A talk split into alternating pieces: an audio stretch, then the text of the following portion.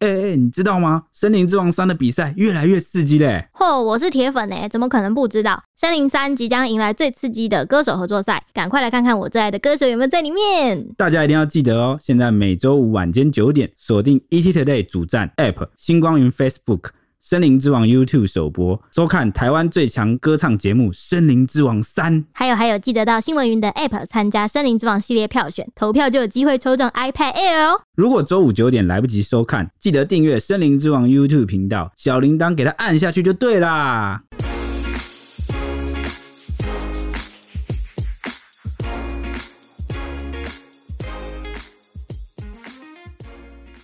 欢迎收听，小编没收工，带给你热门话题十分钟。大家好，我是主播 Ashley，我是哎，我是谁？铁熊，我是蔡西。你今天是外交官怎么样？啊，不不好吧？好，还记得去年十二月十号的时候，中美洲的友邦尼加拉瓜无预警宣布要和中华民国断交，那时候还说台湾是中国不可分割的一部分，下一秒就转为承认中华人民共和国是唯一合法政府。那这已经是我们台湾和尼加拉瓜双方第二次断交了。没想到这场风波还持续的扩大，三方还持续的针对台湾留在尼国的资产来角力。尼加拉瓜政府在十二月二十七号的时候，再度以一个中国原则强行没收我大使馆，要交给北京，种种行径都被形容是流氓国家。那台湾的外交陷入困境，也不只是这样而已。最近反中先锋立陶宛因为和台湾关系升温，和对岸闹翻，被贸易报复制裁。立陶宛总统就后悔的说，当初设立首个以台湾为名的外馆，没有和他商议过，名称是用错了。最近我们会谈到这件事情，除了立陶宛事件之外，还有是因为我们有粉丝敲过碗说，希望我们谈一谈外交关系的事情。就他就讲说，台湾感觉花了很多钱在外交啊，嗯、但是好像成果就是不是很好啊。近年来好像断了蛮多的，成效不彰。然后就蛮想知道说，台湾在国际上是如何被对待，因为他可能也没有说很足够的时间可以完全去追这些始末。那所以今天我们就简单的来带大家了解一下。对，我们也不是什么专家或者什么外交的什么。学者干嘛的？我们就是以一般人、小编的角度来看这件事情。对对，对，或者是这个新闻从业人员啦，嗯、会接触到的这个外交新闻为主哦。我们理解下的外交关系是长这样。嗯，好。那回顾，其实去年啊，十二月就是这个二零二一年啦。啊、嗯，十二月十号的时候，尼加拉瓜政府啊宣布与中华民国断交啊，转向支持北京当局承认中共的一个中国原则。他就声明中就说啊，中华人民共和国是唯一代表全中国的合法政府，而台湾是中国领土不可分割的一部分，这也是这个史上第二次啊，这个尼国跟中华民国断交。那这两次其实相隔了三十六年哦，因为它断交过两次啊，好，这是第二次。嗯。而且呢，决定断交的都是在同一个总统，也就是奥蒂加主政的期间啊做成的。这个奥蒂加呢，现年七十六岁，原本是左派反政府阵线的领导人。那一九七九年取得政权后啊，在一九八五年首次中断与中华民国五十五年的外交关系，并承认北京。他上任没多久就先断了一次。没错。那直到这个一九九零年啊，查莫洛夫人上台，才再度承认中华民国。嗯，没想到二零零六年啊，奥蒂加又再次当选。那此后就对台湾的关系啊，还有态度一直很暧昧。像是我们可能去出访啊，他也曾经就是避不见面，很奇怪哦，哦。就是我觉得脾气也怪怪的啊。上一次我记得有一个中美洲的国家断交的时候，就有那个立委在说，下一个可能就是尼加拉瓜。没错，就是预言，因为他就是总统行径又蛮怪的，所以尼加拉瓜一直被视为可能倒向中国大陆的中美洲国家之一。嗯。那台湾外交部啊，也随即回应说，很遗憾奥地加政府罔顾台尼两国人民多年休戚与共的情谊，同时呢，也强调说呢，台湾有权与其他国家交流发展外交，致力维护区域和平稳定，争取应有的国际地位。其实台湾长期以来就不断协助尼加拉瓜建设，像是曾在二零一四年的时候送出九亿元哦，嗯，帮助尼国建设美国职棒大联盟 NLB 级的棒球场，就是建设的规格是很高的，嗯，结果无预警就遭到背叛啊！不过有尼国的民众就不领情啊，他认为奥蒂加自二零零七年重返执政以来啊，已经连十五年都当总统了。二零二二年开始的任期也确定是连任正二十年，那当地人就非常不满，然后视他为是独裁者。哎，等一下，等一下，刚刚不是说他是原本是左派反政府阵线的领导者吗？他现在已经变成独裁者？没有啊，很多左派最后都会变集权政府。说反政府，嗯嗯，那哎听哎他怎么变独裁者？这让这让我想到一句话：屠龙者终将成为恶龙。哦哇，对，好啊，所以就是权力使人腐化嘛。你有一开始主张的这个政治路线啊，在你真的上任掌握权力之后啊，对啊，能不能坚持初心，的确是一个蛮考验执政者素养的一个。对对对。而且你刚刚不是说他原本有先取得政权，然后后来被一个就被选下来，夫人上上台嘛？所以这段时间他一直处心积虑要上台继续独裁，他一直争取连任呢。能选到也是蛮令人讶异的，我觉得。当然，可能其中有什么神秘的交易也是不确定 的，对不对？嗯，当地人也不满台湾长期资助奥地加政府，那也是助长他成为独裁者的帮凶之一。如今遭到奥地加的利用背叛，就觉得啊，好像活该这样子。所以在台湾被片面断交，不意外也不心痛。但也有人认为，就是因为奥地加独裁，才更靠拢集权的中共。抛弃自由民主派的台湾政府，实际上尼加拉瓜政府选择断交的时间背后其实隐藏玄机，因为同时美国正在进行民主峰会，让美国总统拜登被当场泼了一桶冷水，时间点巧合也让美国威信备受质疑。学者就认为，美国已经针对台湾巩固中南美洲邦交施加了不少压力。软硬兼施下，能保不住尼加拉瓜，某种程度上反映美国之于中南美洲的影响力正在衰退当中。哎、欸，其实这个奥地加啊，本来就跟美国处的不太好。哎、欸，我正想讲，他们其实在强碰了。我正想讲，你之前有跟我介绍过那个 CIA 的故事，对不对？对，其实这个奥地加他年轻的时候就是一个蛮极端亲共的人啊，也是这个极左派的暴力革命分子啊。哦，所以在早年的时候啊，他就屡次就是掀起国家内战，就是建立游击队啊，打游击战。那美国 CIA 很早就来关注这个尼加拉瓜的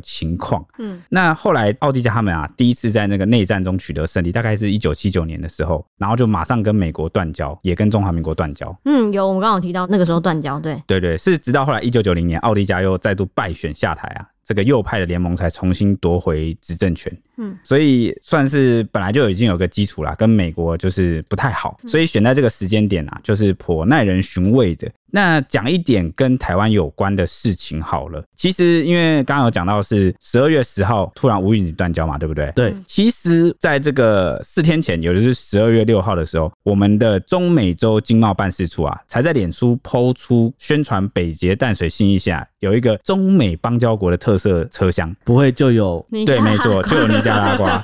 那这个当时尼加拉瓜驻台大使啊，李密娜哦，很漂亮，很年轻啊，还现身与这个北捷车厢合影。哦，没想到突然四天后就断交了。哎，那真的是马上就发生的事情。对对，就是蛮尴尬的。这个宣传车厢啊，里面其实就是有纪念这个四个邦交友邦的这个友谊啦，像是贝里斯啊、瓜地马拉、洪都拉斯啊、尼加拉瓜四个这个特色车厢。嗯，啊，这个照片曝光之后啊，由于这个尼加拉瓜驻台大使的这个李蜜娜就是蛮漂亮的啦，哦，所以迅速就引起了网友关注，甚至还就是 PO 到这个 PTT 的表特版。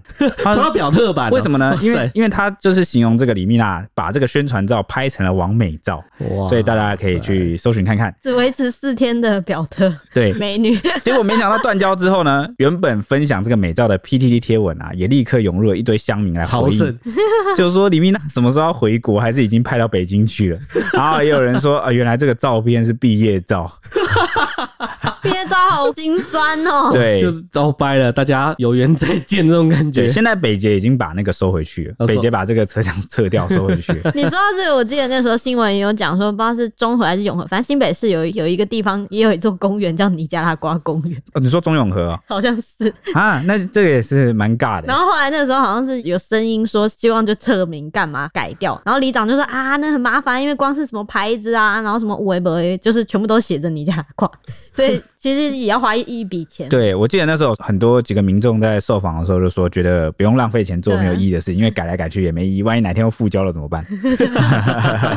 真的很尴尬哎。那这次尼加拉瓜转向改投那个中共的怀抱，被认为就是意味着美国后院中南美洲及加勒比海国家早就有异心的啦。尤其是中国的目的非常明显，他一步一步在往美国的窗口逼近。他只一路就先拿下巴拿马，还有哥斯达黎加跟萨瓦多，还有一路。到尼加加拉瓜最近这个已经逼近美国了。那下一个很可能就被认为是洪都拉斯。这次台湾邦交减掉尼加拉瓜以后，剩下十四个，外界就关注说会不会引发那个骨牌效应。如果中尼复交合作如果取得成果的话，可能就会危及或是刺激剩下的友邦，像是瓜地马拉跟洪都拉斯放弃对台的邦交。那其实台湾有十四个邦交国中呢，有拉丁美洲和加勒比海国就占过半八个。贝里斯跟海地、洪都拉斯、巴拉圭、瓜地马拉、圣克里斯多福、吉尼维斯，还有圣露西亚及圣文森，好难念，人家在考验我的那个唇舌。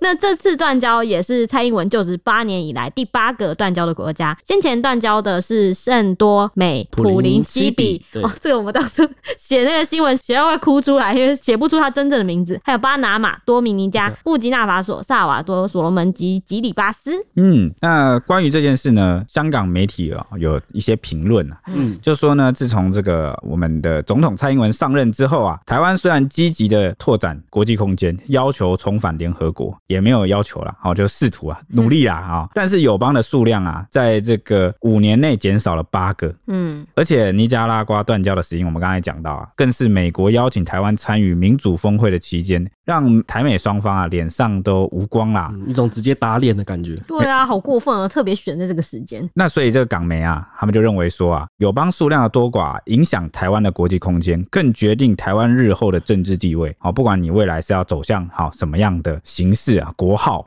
或是状态啊，一旦失去所有的友邦，就意味着一个中国的原则是在国际上受到广泛承认的，台湾届时将难以维持现状，也失去了拒绝统一的法理根据啊。事实上呢，这个外交关系啊，以政治现实利益为考虑啊，考量意识形态不足。以长期维持，因此美国高唱民主联盟保台啊，是不切实际哈。港媒这样认为啊，但是这个有没有用啊？其实很难讲。因为其实最近这个一段日子啊，嗯，我们跟这个欧美国家的互动是大大增加嘛，就急剧升温这样。对，但是啊，与此同时啊，我们的这个中南美洲的这一些 啊，一路断，对对，邦交国也是在断。但是有一个蛮令人忧心的，我个人见解、个人看法，就是虽然我们跟欧美国家的互动有提升，但还是没有建交，没有建交，对，就是没有建立一个比较稳固可靠的关系。尤其这些大的国家应该要起到一个带头作用，像这个。我们今天等一下要谈的下一个主题，立陶宛，立陶宛就有提到说，承认台湾的这个地位这件事，应该要由大国来带头做，而不是由他们只有三百万人的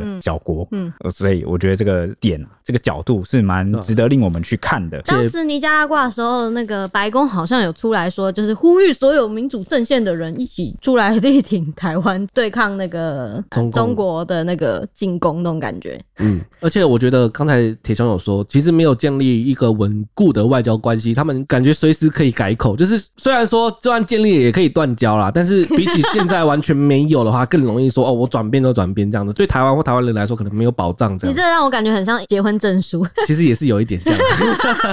我跟这个人结婚了，我们现在有结婚证书的保障。好，那话题回到刚才，奥迪加，奥迪加政府去年十二月十日就片面断交，还违反了国际惯例，要求台湾的驻尼人员两周内撤离，接着又下令强行。没收台湾政府的外管等资产啊！哇，这让我想到当初我们是不是什么谁？好像一九九二年的时候，跟我们跟韩国断交的时候，也就是一个瞬间被没收，然后交给中国这样子。哇，其实这样子历史不断重演，这样有点母汤嘞，你知道吗？就是既然我们都断交了，好好撤离，这样子真的有点没有风度啦，我觉得。哦，真的耶，外交风骨，对，嗯、没错。那个位在尼加拉瓜首都马那瓜的外交馆处，台湾政府已经在断交离境前全部捐给当地的天主教会。台湾外交部援引维也纳外交关系公约，强调尼国应该依照国际法义务保护我国馆涉及财产，却违背国际公约，无理拒绝，导致我国在时间紧迫下决定象征性的转售天主教会。这个做法是依照当时美国双向元的处理方式，以象征性一美元出售作为公益，这样。且中华民国与中华人民共和国互不隶属，外交财产互不继承，没收我国馆产是公然违反国际法的强盗行为，已经要求尼国政府改正，也将循正当的国际诉讼维护。对啊，莫名其妙哎、干他什么事啊？怎么会没收完以后是给他？那那我我其实觉得这个行为不但就是没有风度啊，而且真的很过分的行为，而且。我非常好奇的是，中共的他们人员想法这样，我觉得他们是欣然接受了吗？完全当然啦，那都是他们的领土。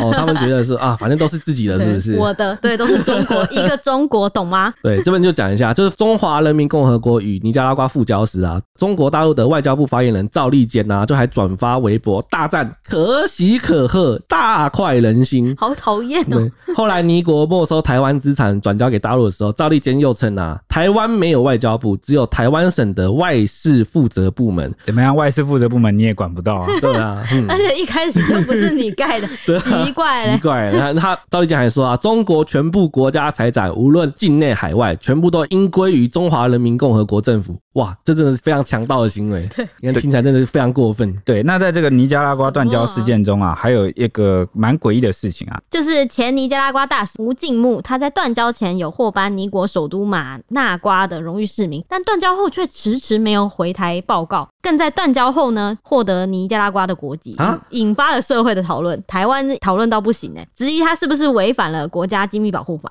那外交部有针对这个说明，他说吴敬木呢，因为个人的生涯规划，早在这个二零二零年就多次请辞，但都有获得未留，直到二零二一年九月二十八号才获准办理退休，然后在同年的十一月十七号离任，所以他在断交前就已经离任了，申请的程序完备而且合法。离任前呢，吴敬木的夫妇两人还接受尼加拉瓜首都马纳瓜市长颁赠的荣誉市民和市钥钥匙的钥。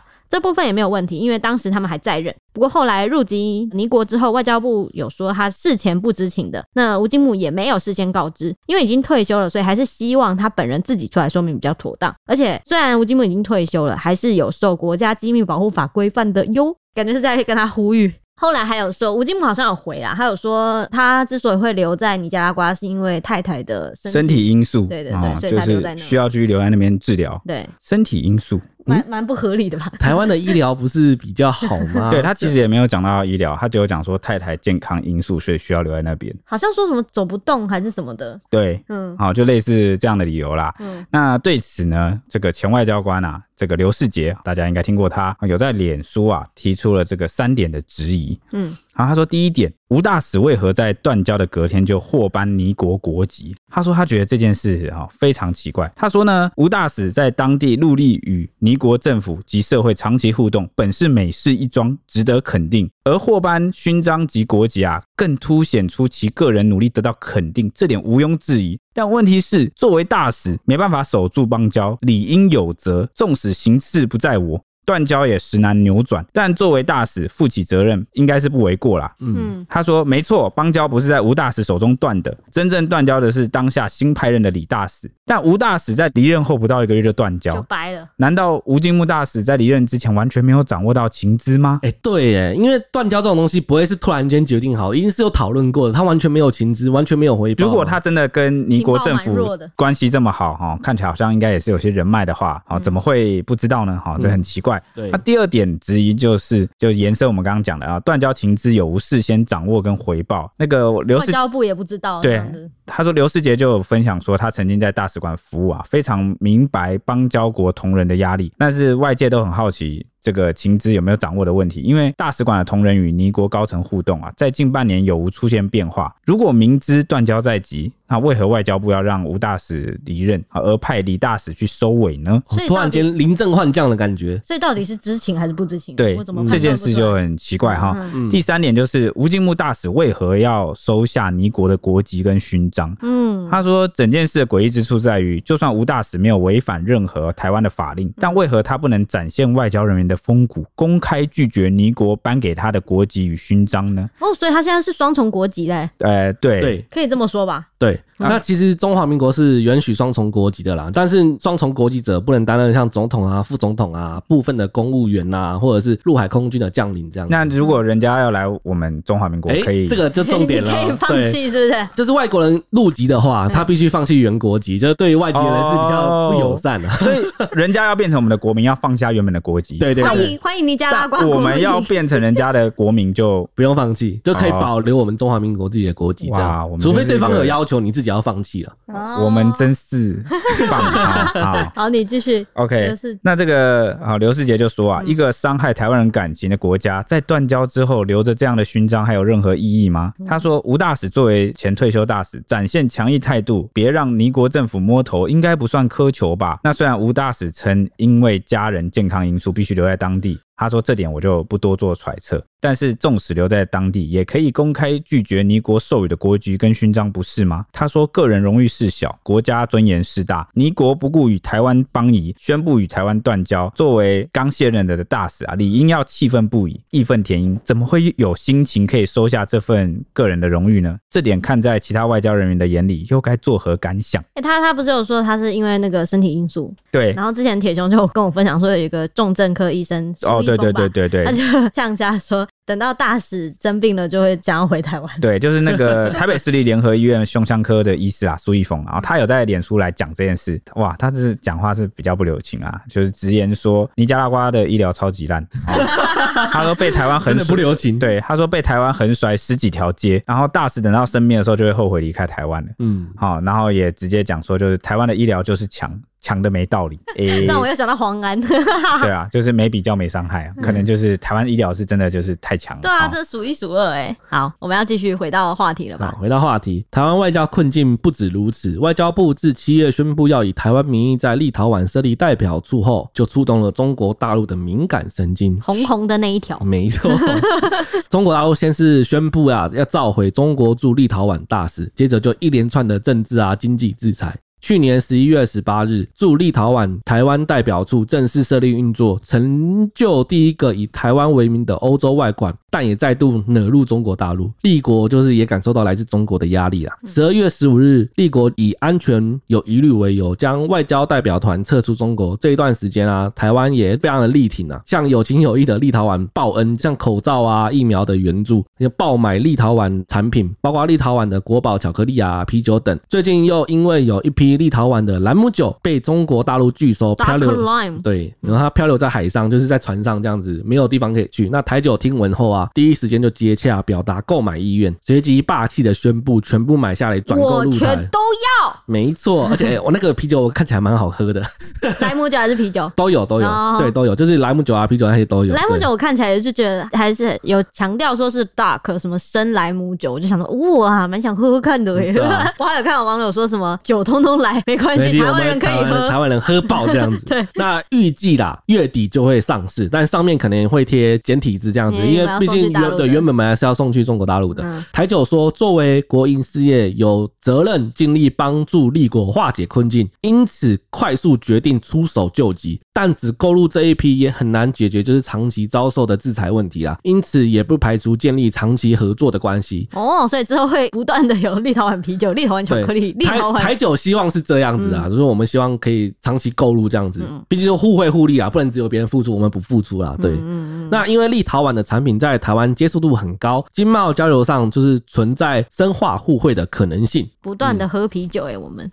巧克力也是不错啊，我觉得巧克力感觉也是蛮赞的。立陶宛当时哎、欸，我要讲我我刚刚才搜寻那个立陶宛巧克力，好像那间巧克力的门市还是什么，被狂刷五五星那个 五星的评论的赞，就是 Google 上的评价好像是五星，超屌。这样子我都好像买了一个来吃吃看，超猛的、欸。好，我要回到立陶宛，立陶宛当时就因为允许台湾设立代表处，遭受中国大陆施压嘛，像总统瑙塞达一月四号的时候就对当地媒体说出了一席话，抖大的标题直接直白的写着“立陶宛总统冒号允许以台湾为名设代表处是一个错误”。哇，这真的是蛮直白的，太直接了吧？直接就这样子哦，哇塞，让台湾人深感被打脸呐、啊！瑙塞达就说呢，台湾成立代表处不是问题，但是以台湾为名就是个错误了。名字是一个关键的因素，严重冲击到立陶宛和中国的关系，是他们必须去处理这个后果的。那这件事上呢，他也没有获得充分的协调和告知，他在强调说：“哎、欸，我没有。”你说我不知道，这样我不知道的，我不知情哦，这样真的能够不知情到这个地步，这样子好厉害！我听起来怎么感觉有点在卸责呢？对啊，对啊，你总统是一个最高的一个外交的权力象征，怎么可能不知道？而且设立这种外交性质的使馆，这么高级的问题，怎么可能没有到总统的耳朵里？我记得当初设立的时候。那个我们的报道啦，有写到立陶宛总统啊，就说他知道，然后觉得哦，台湾设立立陶宛象征台湾民什么民主什么什么什么这类的，就我记得他有回应，那个时候就有回应过了。嗯、结果呢，现在呢，啊，当然也是让台湾网友风向一面倒，议论说，哈哈，笑那些要强买酒的，真的是醉了啊！酒都吞下来了才说，这下尴尬了，搞笑吗？绿营在自嗨，又要发夹弯了，让我想到捷克议长说脸肿肿的，酒要退货了吗？是个美丽的错误。还有人认为分析说，这个世界没有永远的朋友或敌人，只有永远的利益。台湾连这么简单的道理都不会吗？知道现实经济制裁的残酷了，小国还是玩不赢大国的。然后还有人说，我们可以拒吃三色豆，鄙视立陶宛的懦弱。这个其实三色豆的原因是因为他们的那个国旗的颜色是跟三色豆一模一样的。对，虽然说拒吃三色豆，对。还有网友说，总观全球都是假民主，永远都是以利益交易为优先。对，听起来好悲哀。其实值得一提啊，我这边稍微补充一下。好。那个立陶宛啊，它的历史状况比较特别。嗯、你有没有发现它为什么敢第一个跳出来挺我们？大国都还没点头，它就先跳出来挺我们。嗯、其实最初啊，是跟它的历史渊源有点关系，嗯、因为它也是被夹在这个大国之间。那我记得它蛮小的，它、哦、被它被并吞蹂躏了好几次。对，像 台湾，台湾就是算是夹在中美之间啦。对，那这个立陶宛，它是不是在二战的时候啊？嗯一边是纳粹德国，一边一边是苏联，哇，一边是爱情。啊，对，反正就是被夹在两个大国间，两边都是恐怖情人，对，而且他就是被这苏联占领之后啊，后来又被纳粹德国再占领，对，哇，真的是反复。我记得那时候，我好像看过不知道哪一部电影啊，就是有讲说什么他们被征兵之后啊，是一边帮德国打仗，一边帮苏联人打仗，他们在战场上相遇，两边都立陶宛人，对，两边都立陶宛人，就是会出现这种情况，好像有听过，对，所以他们最明白啊，就是。民主自由的重要性。不过，为什么会他们还是有时候之前会跟这个中共建交？好，其实有几个原因啊。追溯这个历史因素，其实就是六零年代的时候，中共也因为民族主义的关系跟苏联翻脸。好，那就同样让这个之前生活在苏联占领下又反对苏联的立陶宛人啊，对当时的中国更多的情感共鸣，表示赞同。对，那个时候他们可能觉得啊，中国他们就是讨厌苏联，然后现在觉得哎，中国也是讨厌苏联了，我们好像就站到一起了。嗯，对，对对对，就是有一点那个因素。那再加上还有一点就是什么？就是中国就是确实是一个世界上不可或缺的非常大的市场之一。对对。然后他又这么的小，他选择一个最近的一个国家哈来建交，无可厚非啦啊。尤其呢，二零零四年啊，立陶宛加入北约。那也可能是因为现在也不想过度的激怒俄罗斯，然后或许是不想勾起这个西方盟国啊对他曾经有发展部队这个纳粹啊占领过的记忆，所以他们几乎是没有常备部队的哦。啊，三百万的人口里面啊，现役军人只有一万五千九百人，哇，那真的是蛮，就只有一万多人，你就知道其实很小。好，他们几乎没有什么国防力量，嗯、基本上是完全把这个防卫的事务啊都交给了北约盟友。一万多人，我们大概就一个社区还是什么，就是一万多人。对，所以他们采取的策略啊，就是因为毕竟俄罗斯仍然是这个立陶宛，也就是这个所有波罗的海三小国的首要威胁嘛。对，好，所以他采取的是军事上亲欧美，经济上亲中共这个政策，一直维持到现在。那为什么现在他要选边站？好，其实就是随着这个美国跟中共的关系日益恶化，啊，美中角力啊，那他好像也到了该选边。站的时刻了哦，历史的岔路，对，历史的十字路口，关键的选择点。结果他们现在尝到苦头，正准备要回转。因为因为就像我刚刚讲的哈，好像很多欧美大国都还没有像他们一样，可能大国还没有表态，他们现在表态感觉有点有表态了，但是还没有跟这个实质实质的做，没像他们一样跟台湾这么好。对，所以他作为第一个啊，自然是承受了最大的压力。你看，不止像我们刚刚讲，他不只要被迫撤回这个外外交使节，还怕这个人身安全。对，然后甚至很多货啊都被搁置在这个海关外。嗯，拒绝。好像我还有看到有节目在讲说，立陶宛有一个什么什么中立什么班列车的，就是直接掠过，原本会经过一路开开欧洲，然后会经原本会绕去立陶宛，然后现在直接不开那条路。然后还有中国企业说，你现在它不止不用立陶宛的商品，好像连说你企业使用立陶宛的工具或干嘛，它也会被禁，而且就全面禁，全面禁止不准任何立陶宛的。那为什么现在总统会有点好像 看起来有点后悔？讲这一席话，其实我们也可以从他的民调来看。讲真的，这个立陶宛里面国内的民众啊，对这个两岸事务啊，中国跟台湾的关系其实不是很清楚，而且对啊，就是太太远了。而且民调啊显示啊，有三成六的民众支持政府对这个中国啊做出一些采取一些行动，三成六。好，那。四成挽救反对哦，反对比较多，反对还是比较多，因为觉得会冲击到经济啊。哦，那剩下的人就是啊，我刚刚加起来七成六嘛，对不对？剩下是二成四的人就是没意见，没意见。对，其实大家还是比较注重面包了。对对对，就而且更何况就是又不了解两岸到底发生什么事。对啊，哦，就是主要可能是比较政府官员啊，或者是外交官员，他们是其实比较在状况内。而且我觉得我们我们已经是夹在两国中间，然后他在夹在我们跟两国中间的中间，对，已经是第二层夹心了。对对，所以他们更困扰，真的是在用风骨支持我们。虽然他总统讲出这种话啊，但是呢，根据我们现在录音时间哦，最新的消息，这个立陶宛的外交部啊就有回应，好说不评论总统的发言。相关发言好，不多做评论。嗯，而且他们也没有要求说现在这个代表处要改名称。嗯，对啊，这其实就是总统好像哦，好像后悔，但是其实还没有实质。对对对，总统是在跟中国大陆讲话，有可能啊，是一种喊话，但实质上可能也不一定会变。哦，就跟英特尔之前跟中国道歉一样哈，道歉完但还是不用新疆棉哈，也是啊，是一个做法啦。而且刚才有网友说啊，纵观全球都是假民主，永远以利益为优先。哇，这个你就不懂了，外交本来就是利益啊。对，而且。说真的啦，刚才铁兄有提到，他们真的是在用风骨支持我们。我其实我们本来就是站在外交上是比较弱势的一方，这个是绝对没有错的。所以我们本来就要花比较多的心意去维持这个，就是用利益去打动。想嘛，就连美国都不想了，都不敢，对啊，直接违反这个一中原则。对啊，这个背后有很多考量，永远外交都是以自己国家利益为优先啊，所以大家也不用太太太对放在心上。而且他们就是愿意挺我们，我们当然是觉得感恩。就算他们改口不挺了，你也不用觉得很难过，因为毕竟他们也是冒着自己的。利益受损在帮我们，所以啊，我们也不希望看到他这样子。所以这个中华民国啊，也就就是台湾啊，要怎么在这个越来越困难的国际空间上啊，就是用最小的，好像看起来我们最小啊。要怎么抓住那个时机点跟正确的地方啊，失利啊，发挥最大的空间，就让我想起了我，我又再讲一遍，我妹最近要考那个大学，嗯。嗯，好要学测啊，然后我去帮她复习这个国文课，她就有一篇古文啊，叫《烛之武退秦师》哦，《烛之武退秦师》哦，这个我有印象，对，好，就是讲这个秦国啊跟宋国包围郑国，对，好，郑国是个小国嘛，那后来他就游说这个秦国的这个君主啊，讲说，哎，你不消灭以后，我们可以作为这个东道主啊，然后来。来接待你的使节啊，然后好用各种啊利益啊动之以理说之以情的方式，好去说服说，哎，这样对你来说没有好处，大国不要打我哦，在打我对你没有好处啊，好对不对？我可以作为呃，我有什么很多功用，然后你其实我觉得这篇会入选在这个古文里面，你要也算是某个程度上也是在讲啊台湾的地位，好跟我们如何面对国际处境的应对之道，对。希望现在的学生有发现这件事情 啊，结合时事来考，好像可以哈。希望他们会不会我预测就中了？有可能哦。好，那你现在直接变成考题大预测就对了。你干嘛突然节目走向？好了，那我们这个结尾啊，也要讲一下外交部。我们外交部怎么讲啊？他外交部，我们外交部就回应说，在立陶宛急需国际社会支持的关键时刻，我方深信啊，民主团结的力量终将战胜专制独裁的霸凌。再度呼吁所有坚持民主自由、市场经济。机制的全球理念相近国家共同支持立陶宛，做立陶宛坚强的后盾，让立陶宛继续坚守原则，确保国家尊严、独立做外交决定的权利受到充分尊重。哎、欸，这一段话跟我刚刚说那个白宫发言人当时对尼加拉瓜跟我们断交的时候对我们说的话几乎一模一样，感觉是同一组。哦哦 no！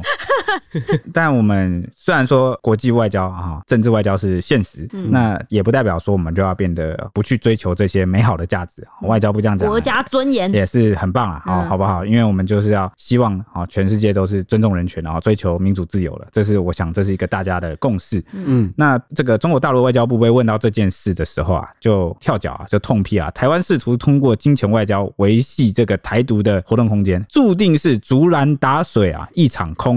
每次都要用俗语，每，而且我们怎么就金钱外交了呢？啊，你谁呢？对吧？谁才是金钱外交呢？应该是我们是比拼不过他们啦，对。啊，我们有没有花钱？有啦，但是我们实质更多，其实大部分做法都是派这个医疗团、农业团、农业团嘛，对，技术去支援哈，因为我们的邦交国普遍真的是都还是发展中国家，对，比这个撒钱呐，一定是撒不过这个 泱泱大国啦。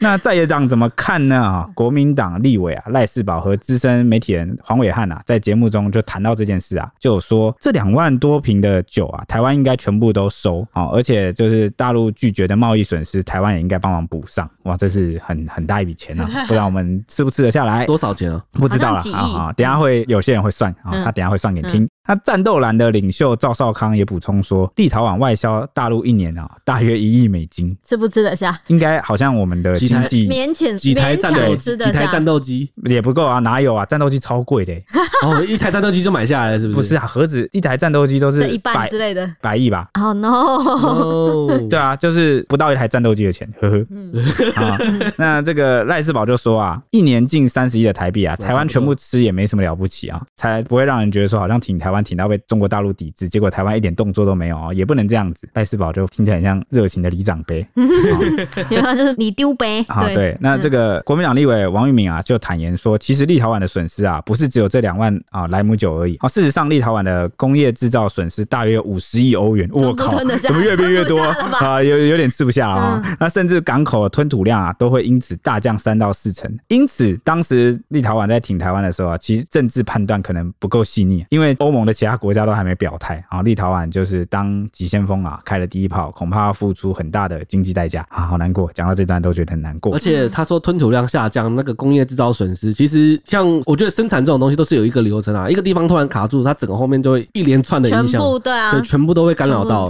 这其实还蛮严重的。嗯，哎、欸，你今天都没有干话，你都讲的蛮有道理。